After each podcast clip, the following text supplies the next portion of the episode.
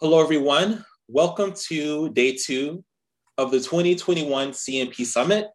I'm Charles Stephens, the founder and executive director of the Counter Narrative Project.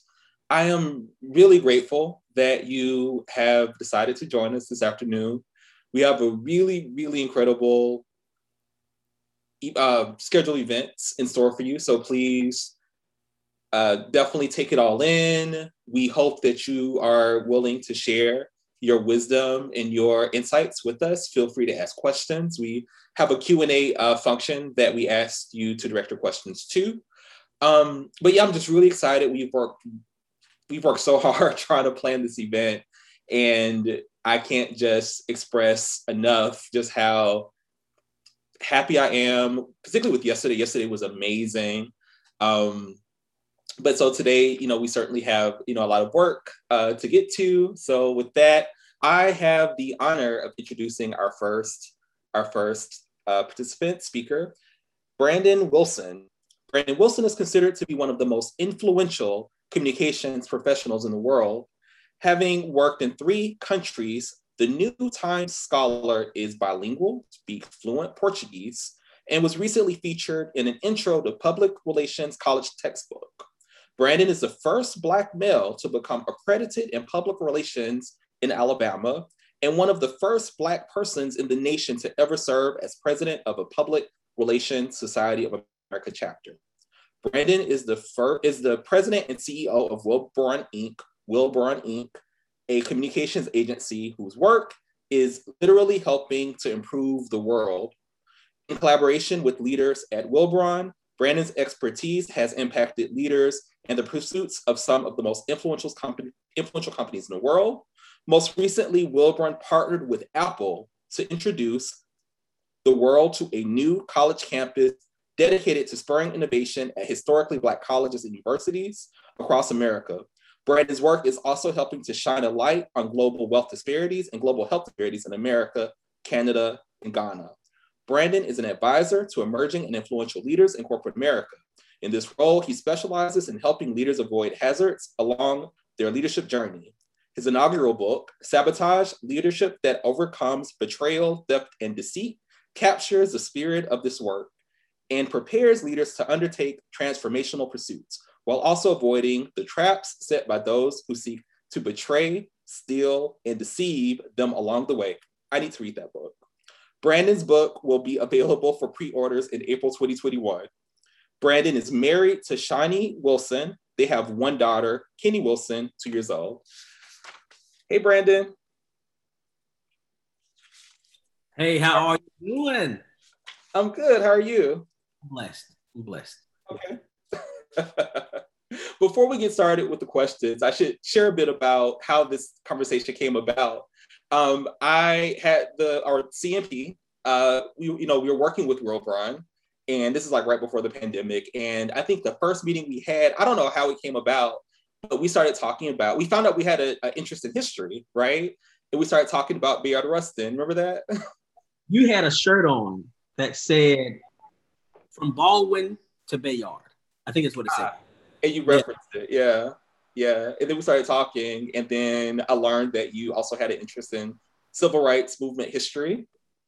Absolutely, absolutely. And then, and then somewhere along the, the way, you uh, um, I discovered you were a member of Omega Psi Phi, and that's when we started talking about Bayard Rustin, and and I, I, I took note of that. So sometimes you'll find with me, like we might have a conversation a year prior, and then you'll get an invitation. You know, the wheels are already turning in my mind, and then you'll get an invitation a year later about something that you said two years ago because I'm going to remember it. But I remember being really um, just happy that you'd be willing to have this conversation. I didn't, I wasn't sure if you would accept. So I'm just happy that you're you're here with us to to chat. So why don't we just jump, why don't we just jump right in? Um, how did you how did you learn about Bayard Rustin? Know, that's it. that's a great question, and um, and it's great because it allows me to, to also unpack my connection to civil rights history as well. And uh, my my I, my exposure to to, to Bayard Rustin was was through third party I actually had a, a, a I pledged Omega at Auburn University. Uh, and this is an important part of the story, and because I worked in student affairs at the time, so I was a, a student worker, uh, and I also worked. Um, part of my job allowed me to work for the office of the president as well while I was there. So I had a very unique student position uh, at uh, at Auburn University, and in around 2000, uh, I get a phone call at night from uh, one of my uh, line brothers. Uh, he said, "Man, you won't believe what's happening." And he said, "I got some pictures I need to show you." So he rushed over to my apartment on campus, and he shows me these pictures. and this instance will really change my my the trajectory of my career, how I would treat my career. They showed me these photos of of Greek, uh, white Greek organizations or, or Panhellenic organizations at a party and they had their faces painted black. And they were posing for photos with nooses around their necks and uh, and all kind of stuff. Some, some would have Ku Klux Klan regalia on in these photos. And, it, and at the time, this is before like social media was a thing. They had these photos called zaps where they would hire a company and they would these zaps on on the, at the party and then they would post them on a on a website and then people would go and download them. Well, anyhow, I said, listen, we got to do something about this you know, I ended up escalating it to student affairs, and we ended up working very closely. The Omegas did myself and with the president to come up with some some solutions for advancing the college campus. And in that time, uh, I ran into uh, uh, one of the professors who said, "Brandon, listen, you're getting a lot of exposure." Uh, they're putting you on BET with Ed Gordon, and you're having to speak on the Today Show. I actually got a call from uh, what's the model name? Um, Tyra Banks? No, she had the show America's Next Top Model. Tyra Banks. Tyra Banks. That's right, Tyra Banks. Yeah, Tyra I, know, I know that much. Tyra Banks called and one of when she had her talk show and and she said, Brandon, you know, you need to be very careful about um, about where you show up and what you say for your own protection around here. And it was an African American woman who really took there and she said, There's a number you should call. Uh, and she gave me a number of a lawyer uh, from the Southern and worked at the Southern Poverty Law Center. And they came and they sent some people and they would shadow me. They would go to class with me. They would, you know, just make sure that I wasn't being bullied. And there were some attempts to do some some stuff to me from different people, but they were always there. And after I graduated, um, the Southern Poverty Law Center offered me a job, and that's where I encountered uh, Bayard Rustin. Uh, at the Southern Poverty Law Center, my job was to provide uh, solutions to college presidents across the country who were faced with bigotry, bias on college campuses. And if you, if you remember that time, there was a, a, a spike. So I was always on a plane. I was always traveling somewhere, dealing with anti-Semitism, with homophobia that was running rampant, uh, with racism that was happening all over college college campuses, and coming up with these solutions uh, to do that, and had my own encounters. But when I would come back, I would go to the library at the Southern Poverty Law Center, and I would spend all my time there. And there was a book uh, that was in the library uh, called Parting the Waters. Don't know if anybody's ever heard it, but it's literally uh, the, the biggest book I've ever read. It's a thousand pages, literally. And it's written by Taylor Branch. And it, it provides probably the richest, most in depth history of the, of the modern civil rights movement that I've ever encountered in my life. I mean, I would sit, I would like lay underneath the table in the conference room where the library was at nine o'clock at night and just absorb every every word of this book. And and I would do so in large part because at the time I was also homeless. I didn't have a house. So I would stay at the office and just learn vivaciously, like just read and read and read. And this name just kept popping up uh, throughout the book. Bayard Rustin. He met Dr. King and he said A, B, C, and D uh, he he met Coretta and and and you know uh, start talking about his Quaker history. And oh man, he was in Birmingham and um, they were going to send some people out to get him, and they had to smuggle him away in the trunk of a car. Like I was like, who is who is this? Who is this guy? And come to find out, he's an Omega. And I was really shocked by that because when we are initiates, um, we call us lamps when we are initiated, who part of the Lampados Club. So when we were part of the Lampados Club and being initiated, we learned about all these luminaries. And and Bayard Rustin's name was was not amongst the list of the Charles Drews or the Percy Julians and you know, you know, and, and it was a surprise to me. So I started to delve deeper and deeper and deeper and and just became fascinated by this incredible figure who has done some just incredible, incredible um, work to change the world and, and our society as we know it today. Thank you. What do we know about Bayard Rustin's relationship to the Omega Psi Phi fraternity? Well, before I dive into uh, the world of Omega, I also want to give a shout out to uh, civil rights icon uh, Morris Dees, because uh, I would take what I learned, and, and, so Morris Dees and I would travel together. And I remember this one time we went to Pennsylvania. I was doing, he was giving a speech there, and I was doing consultancy work. Uh, and um, I remember we were in the hotel. Um, I think it's called the Statler Hotel. I think is what it was called too. And um, and he was in his room and he called me to come by his room. It was at nighttime and we was we were watching a documentary. And I remember him saying to me, That's not how any of this happened. That, that's not that's not what happened in that march. And so some of the things I want to share today is really going to provide some glimpse behind the movement or behind some facts. And I want to provide that caveat. And also want to give a shout out to the Upsilon chapter of Omega Psi Phi over at Wilberforce. Um, you know, a lot of this information and, and, that I share today would not have been possible um, without them. And so that's brother Lamar Cole, Tim from the 84 line, uh, Raya Harrison, who's the advisor to their NPHC, uh, and Tashia Bradley, who's their librarian. So I got on a lot of people's nerves to prepare for this meeting because there is not a lot about Bayard Rustin. So what I what I'll share is what I know, and then I want to provide some greater context around that. What we know, and these are the the, the data points. We know that um, the archives at, at Wilberforce um, go go back all the way to the early 30s when when when Bayard Rustin was a student there, and he's actually on the roster, the student roster in the College of Liberal Arts there, um, from 1932 to 1933. Um, from 33 to 34, there are no records of him. And so uh, I think Bayard Rustin took literally this idea of being an invisible operator, even when he was when he was in college. And there's and there's a reason for for that 33, 34 absence. And and what a lot of people will point to is is like what what what was happening during that time then. And, and so what we know is is that he did not graduate from Wilberforce. I mean, I think that is a, a fact that a lot of people know. He, he, he actually ended up going, transferring or leaving Wilberforce and going to Cheyney um, uh, University. Uh, Wilberforce um, is a is an um, uh, AME backed HBCU, um, and you know his he was raised by his grandmother, and she went to even though she believed in the Quaker principle, she was a member of the AME church. So it is it is likely he got a scholarship from the AME um, uh, uh, uh, to to go to uh, go to the school. But what people point to is that he left because there was a protest, and I think it was even mentioned in the video. Uh, it was a strike, and one of the things that I thought was very compelling is that the strike he led was actually a bad food strike.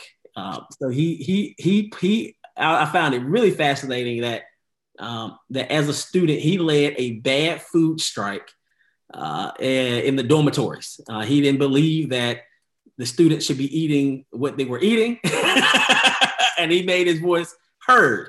Uh, that that was that was in uh, in 1933.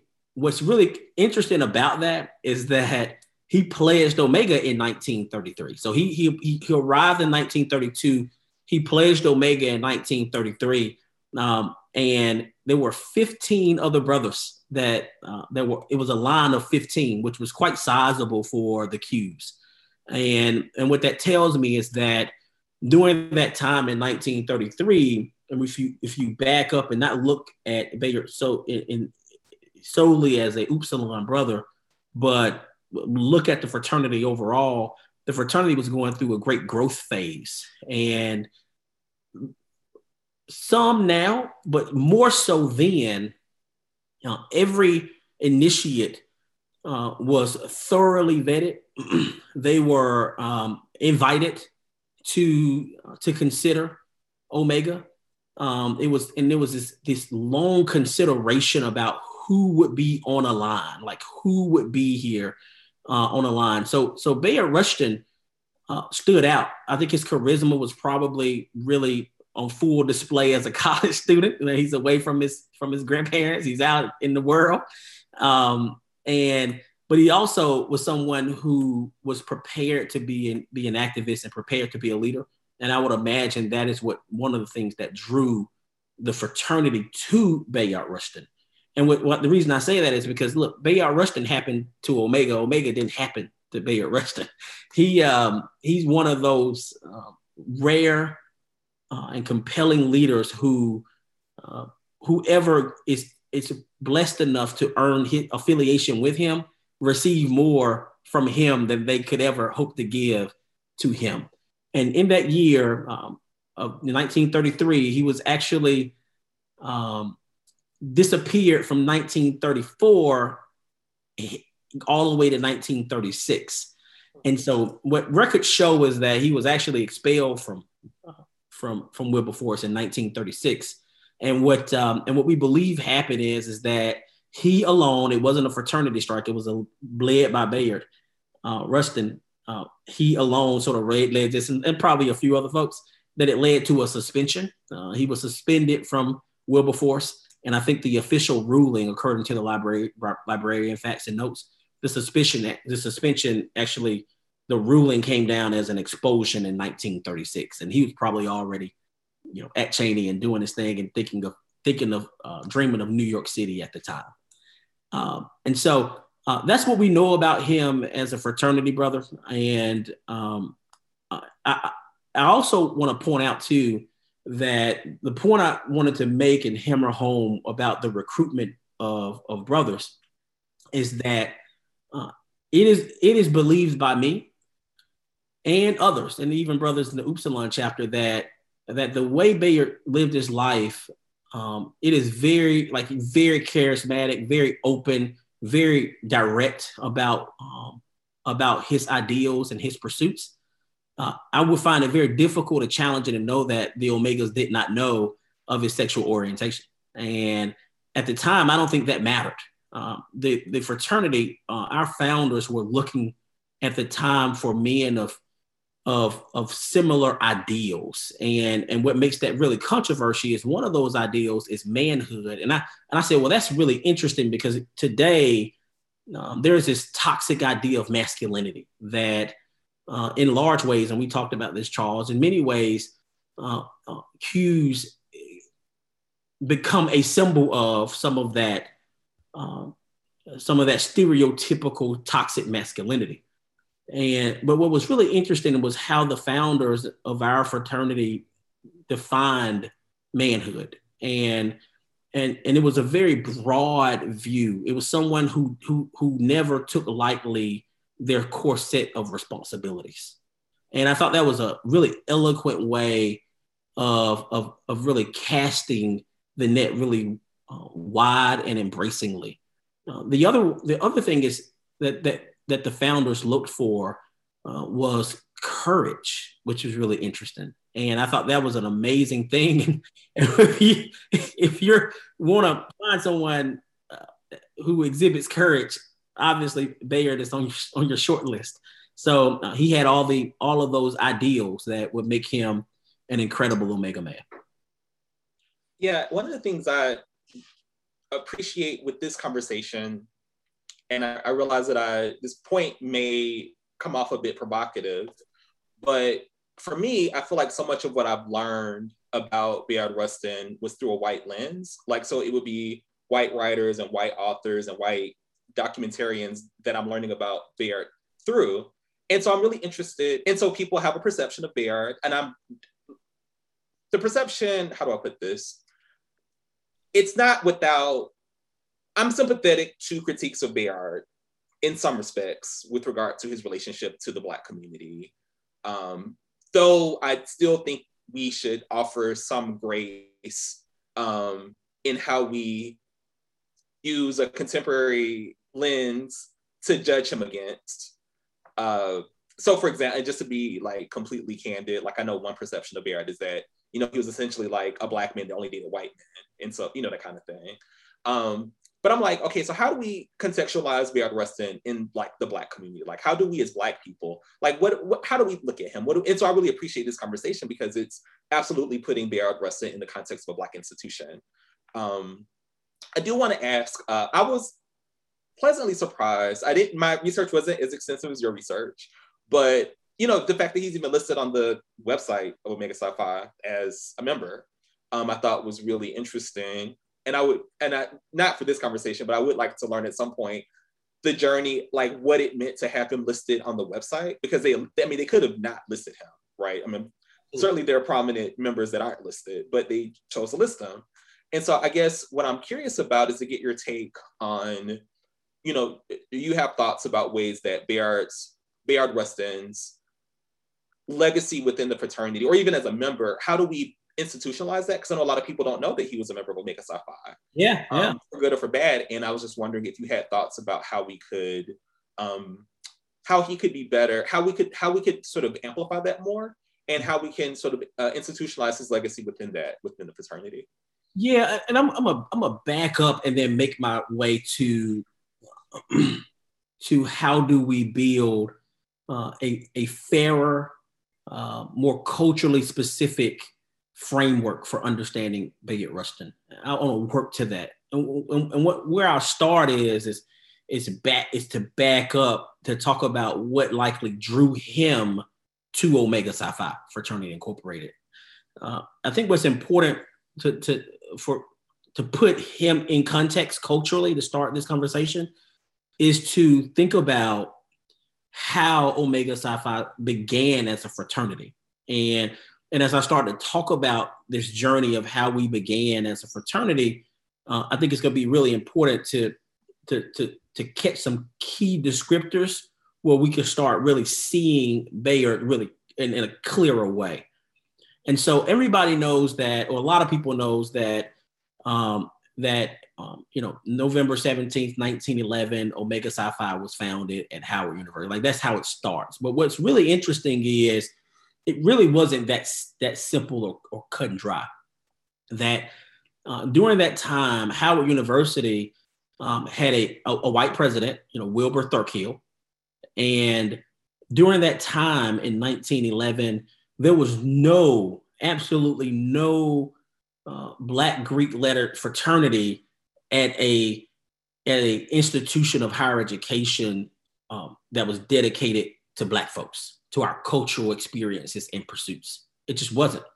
And this was actually brought up in a meeting, and I know there were some alphas on the call um, at a meeting uh, with alphas doing the Alpha Phi Alpha Society, uh, where no I'm not gonna.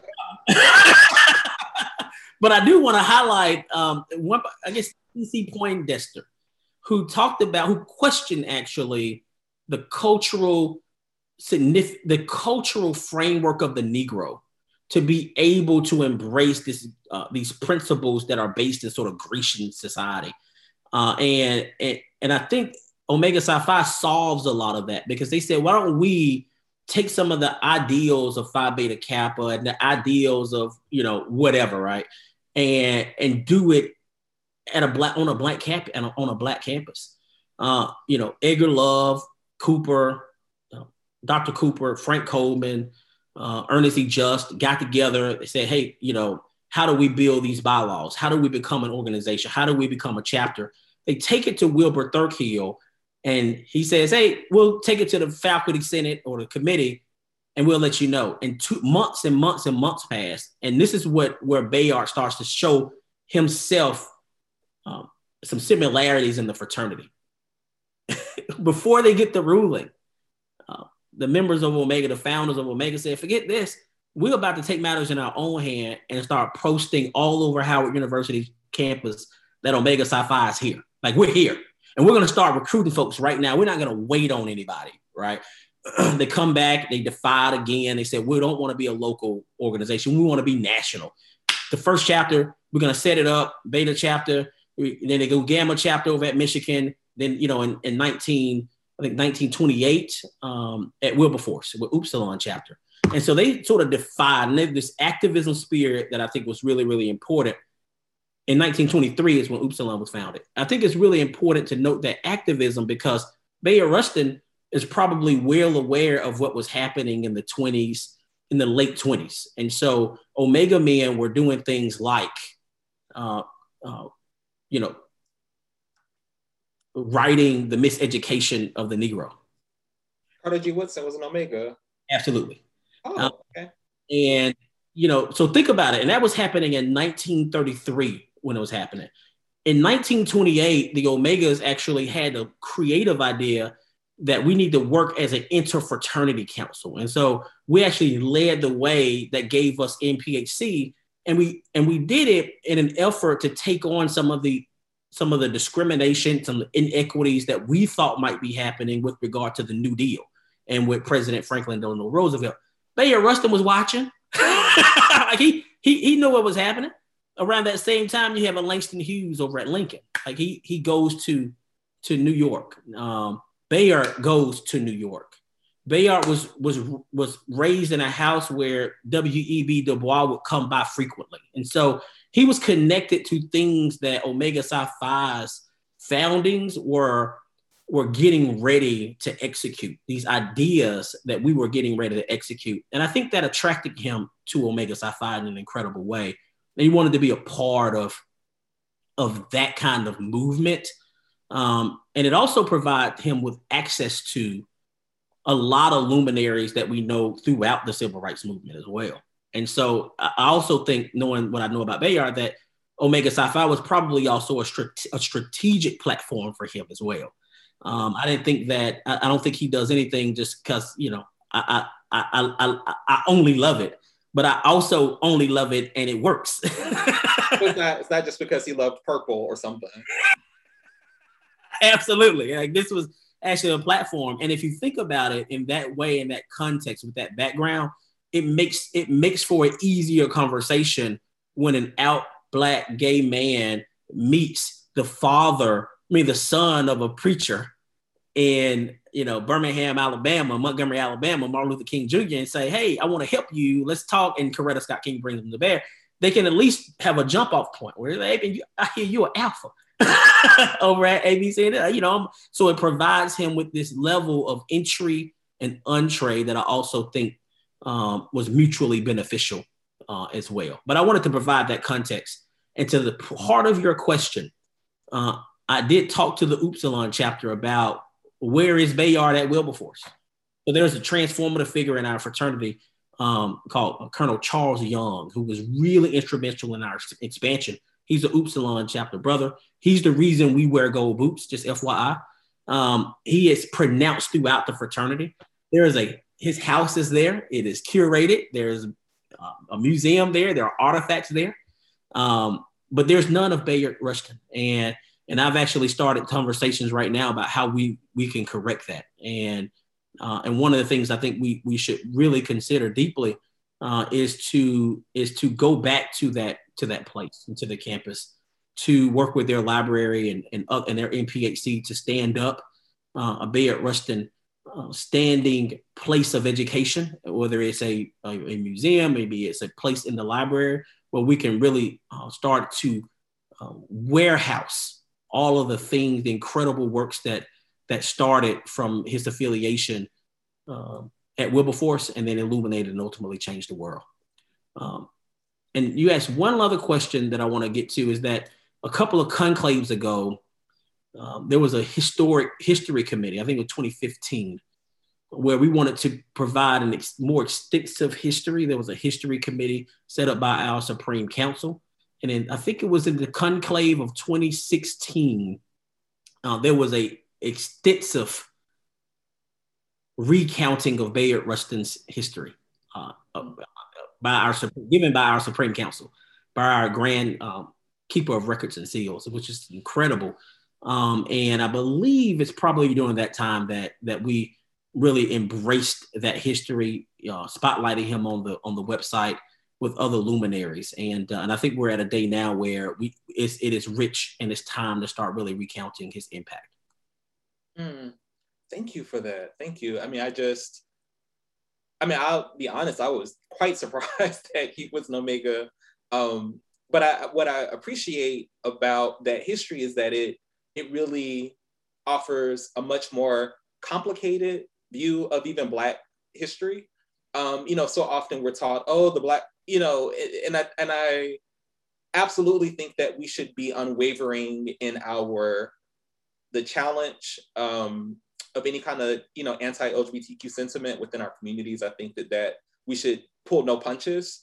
But at the same time, in uh, Dr. Beverly Guy-Sheftall got at this yesterday, this narrative that black, you know, black communities, black institutions are some, somehow more homophobic or the uh, just more homophobic than anyone else is just it's, it's ultimately rooted in white supremacy and racism. So I really appreciate this very uh, you know complicated. And it's not to say again there aren't institutions that absolutely need a reckoning and that we, we shouldn't not hold them accountable. But I just really appreciate just the just the complicated narratives and, and just how people move. I mean, I would love if, if there are any scholars or people that write in the audience, I, I hope that someone considers writing about this part of the history, right? Like what is the relationship um, to Bayard Rustin? Because again, I, I, feel like so much, and I, I don't, I'm appreciative of everyone that's taken time to study Bayard Rustin and write about him and offer scholarship around his legacy.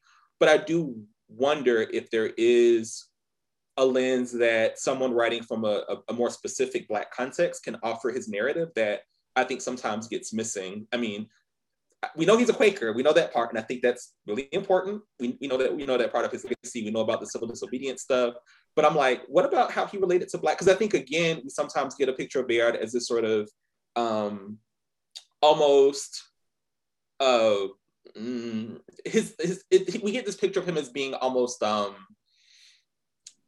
that doesn't fully embrace and embody the power that I understand him to have to have. Yeah. And, and, as you shared, I mean, you know, the civil rights movement, it just wasn't about the way I understand the civil rights movement.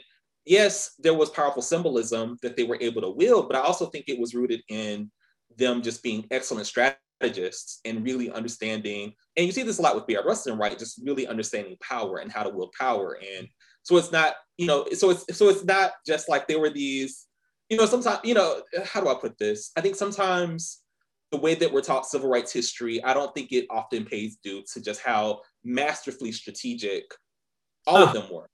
Yeah. Yeah. Uh, well, uh, and I'll, I'll speak to that too. Um, there is a, and, and this is a very controversial subject. And, you know, I don't, I'm a communicator, so I try to always speak very clearly about controversy um, in a way that doesn't disparage, but, but it's true.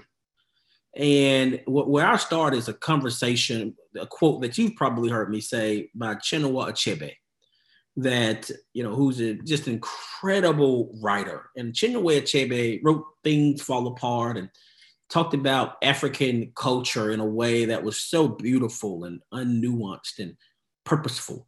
And it, it struck at the heart of, of the opposition of white writers who would write about these mystics and this mystery and I think he was he was asked about that one day, and and his answer was until the lion gets their own pens, the story of the hunt will always glorify the hunter. And I will never, I mean, that that that quote is seared into my heart because as a communicator, I understand the power of the pen. And and and black civil rights leaders allowed, whether it was because of uh, because they had to because of out of out of um, you know the circumstances allowed lenses of white America and the fear of being perceived one way or another to to to impact the strat the way we talk about the, the strategic successes and even how we approach them. You know, think about um, you know Brother Gray, Fred Gray, fraternity brother. Um, litigated, you know, the case to uh, that you know gave way to the rise of the Montgomery Improvement Association with the bus boycott in Montgomery with Rosa Parks. Rosa Parks wasn't the first woman to say I wasn't go stand up. It was actually a sister of my dear friend and mentor Gloria Laster. Um, and um, you know when uh, when that sister sat up, sat down and said, "Listen, I'm not getting up," she was too dark. You know, she was you know, she had a child out of wedlock. You know, we, we allowed those stories to be swept under the rug uh, in order to try to preserve this narrative. Even Dr. King, not perfect, you know. Um, Langston Hughes, you know, we talked about um, you know his his his interesting life, and but we want to clean him up. right. I, I, love I love the Harlem Renaissance, and so I, I learned that there were some uh, folks in the Harlem Renaissance that didn't love dark skinned people, and yeah. I was like, oh, okay, well. You know, and, and, I, and I think that's a flaw. And, and, and one of the things that we're talking about now is getting Bayard Rustin a pen, giving him a pen so that we don't allow uh, very credible, but also very narrow lenses to to define who he who he was uh, relative to our culture. And we've allowed that to happen with, and I was on the call yesterday with Coretta Scott King. I mean, she's a, she's the wife of.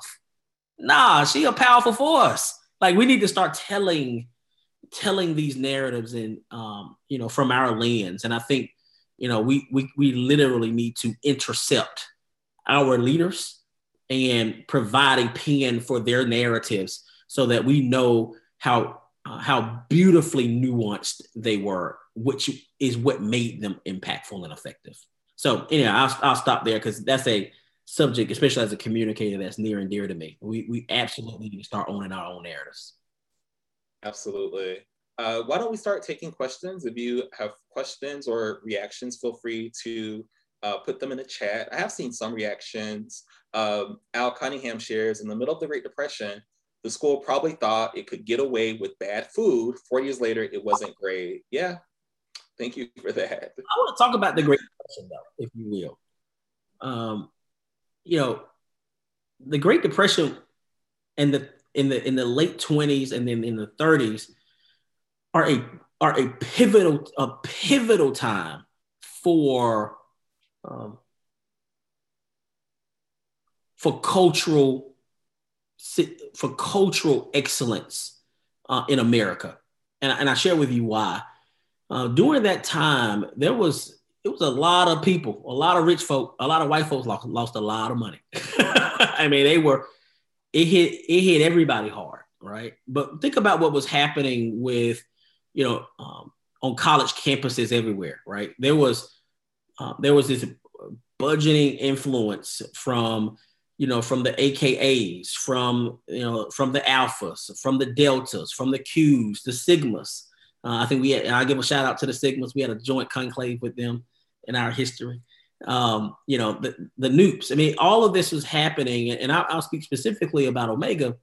Um, we we were building with the Carter G. Woodsons, with the Percy Julians, an, an engine, if you will, to restore kind of what we're talking about right now for Bayard Rustin, right? To restore our narrative on the he on the on the momentum of the Harlem Renaissance, Pro- providing our own literature, writing our own books, providing our own poems, developing our own music, developing developing our own language for how we talk about our things, and that in the 30s it struck a lot of fear in a lot of white folks because there was a dropping of of value in the bank accounts, and that was caused by real economic crises.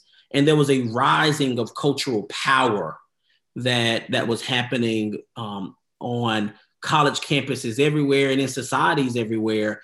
That central to that, but not solely to that, that Black Greek organizations uh, and others w- were central to. Um, and I think that's really important because it is it is that dynamic that gave way to narratives that led to Jim Crow laws, that led to uh, we cannot allow for uh, for for for for blacks to to to gain seats of prominence and influence in, in ways that allow them to take from. Now that's a faulty narrative, but it was enough to propel a people to start literally setting in place laws uh, that were and, and, gerrymandering that sought to to stymie an entire entire folk. So but you touched at the heart of CNP, right? We believe that well, no, we know that narratives have policy consequences.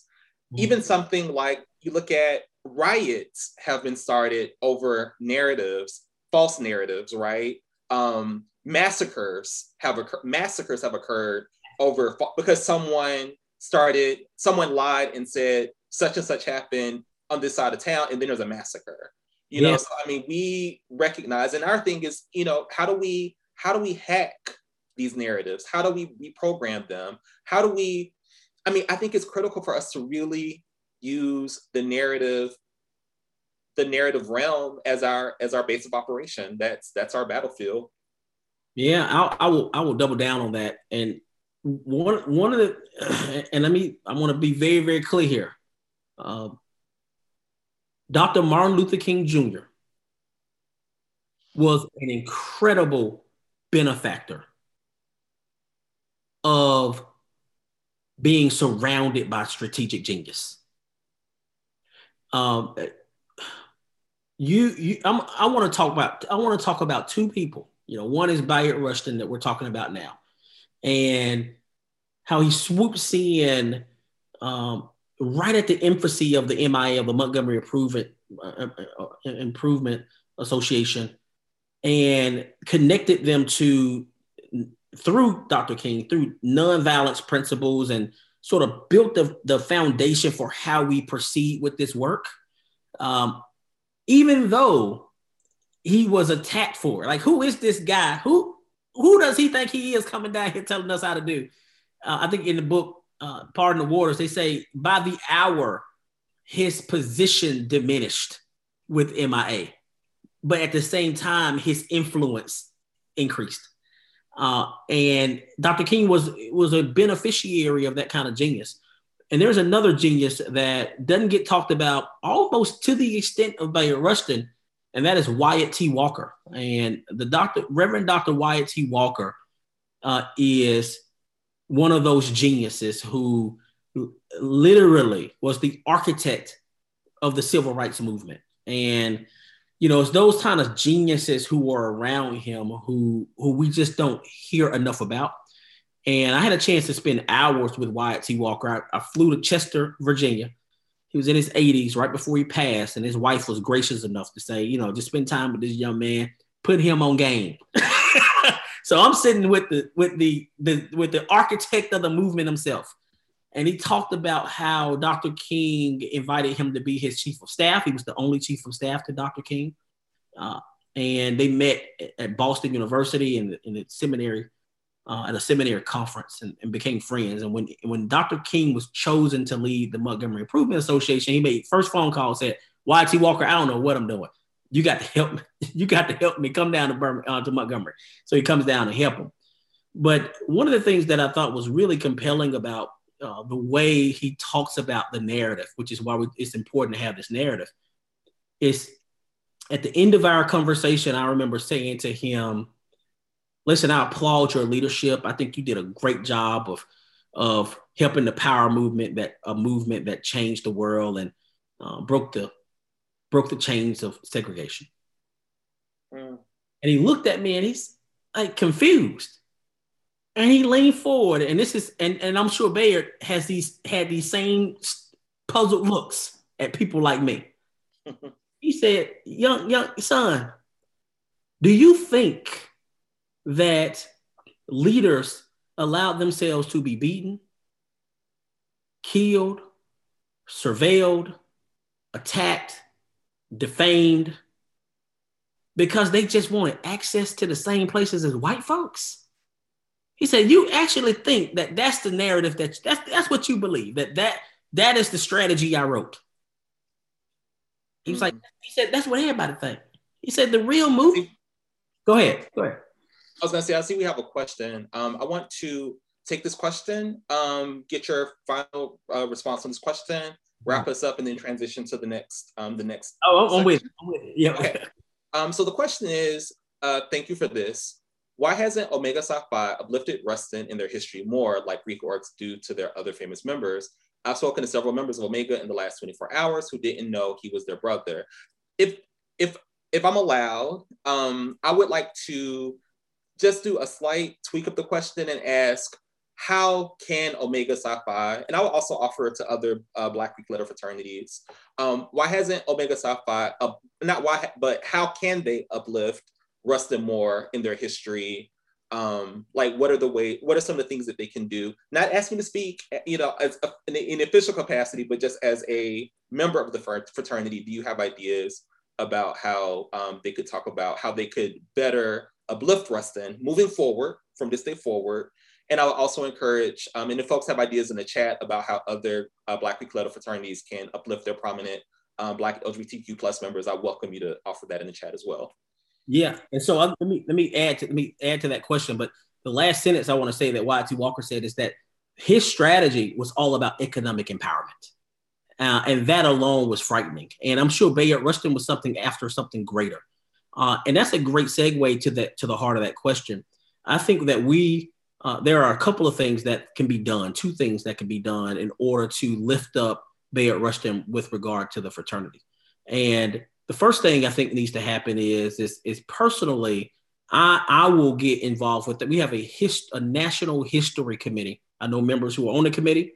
Uh, they are charged with uh, with finding these accounts and bringing them uh, to our Supreme Council. Uh, the the art the the history of Omega is nuanced and is complicated, and it's also um, ghostly because you know we keep them closely guarded. When a, when a, when a brother left in in the olden days to go somewhere, he guarded the secrets of Omega in a briefcase in his in his bag. I mean, that's literally how we passed information along, and, and, a, and a lot today. And uh, and so we owe I owe it to the fraternity to connect them to um, uh, to Bayard Rustin in more compelling ways. And the second thing that that will happen is I'm already in talks with brothers at the Upsilon chapter over at Wilberforce to figure out what ways, what things can we do with the institution publicly to uh, raise awareness and money to create something that is irreversible and sustainable with regard to education about Bayard Rustin's impact. And so that work has already begun. Well, I, you know, if there's any way CNP can be supportive of those efforts or review, please, please let us know. We would be thrilled to, to support your advocacy within your fraternity. And um, yeah, thank you. Thank you so much. And uh, if, the, if our if our audience just give our give our brother some some love. Thank you so much. This was amazing. I know I've learned so so so much. Um, and I hope that we can we can have more conversations, more conversations. We, Do you have any final final thoughts you want to share before before we say bye to you? Well, yeah. The last thought I want to say is to thank you. Uh, thank you for um, putting me on to the Herndons. Uh, we had a, long, conversation um, in the past, and I just want to let you know that w- whenever somebody gives me a book to read, I read the whole book, and so I'm fascinated by um, uh, by that family. And Norris Herndon, who Norris Herndon was an alpha, so a little alpha omega. fascinated. So I think it was an alpha. Hope I didn't get that wrong. thank you so much for being a vehicle for the the the, the understanding of history. I'm just I'm I'm you know I, I love history as many people can tell and uh, and I love the work that CNP does. I'm honored and, and whatever you need me to do anything, uh, you let me know. And, and as this movement starts, I'll, I'll definitely connect CNP. Let's be in conversation. Thank you, Brandon.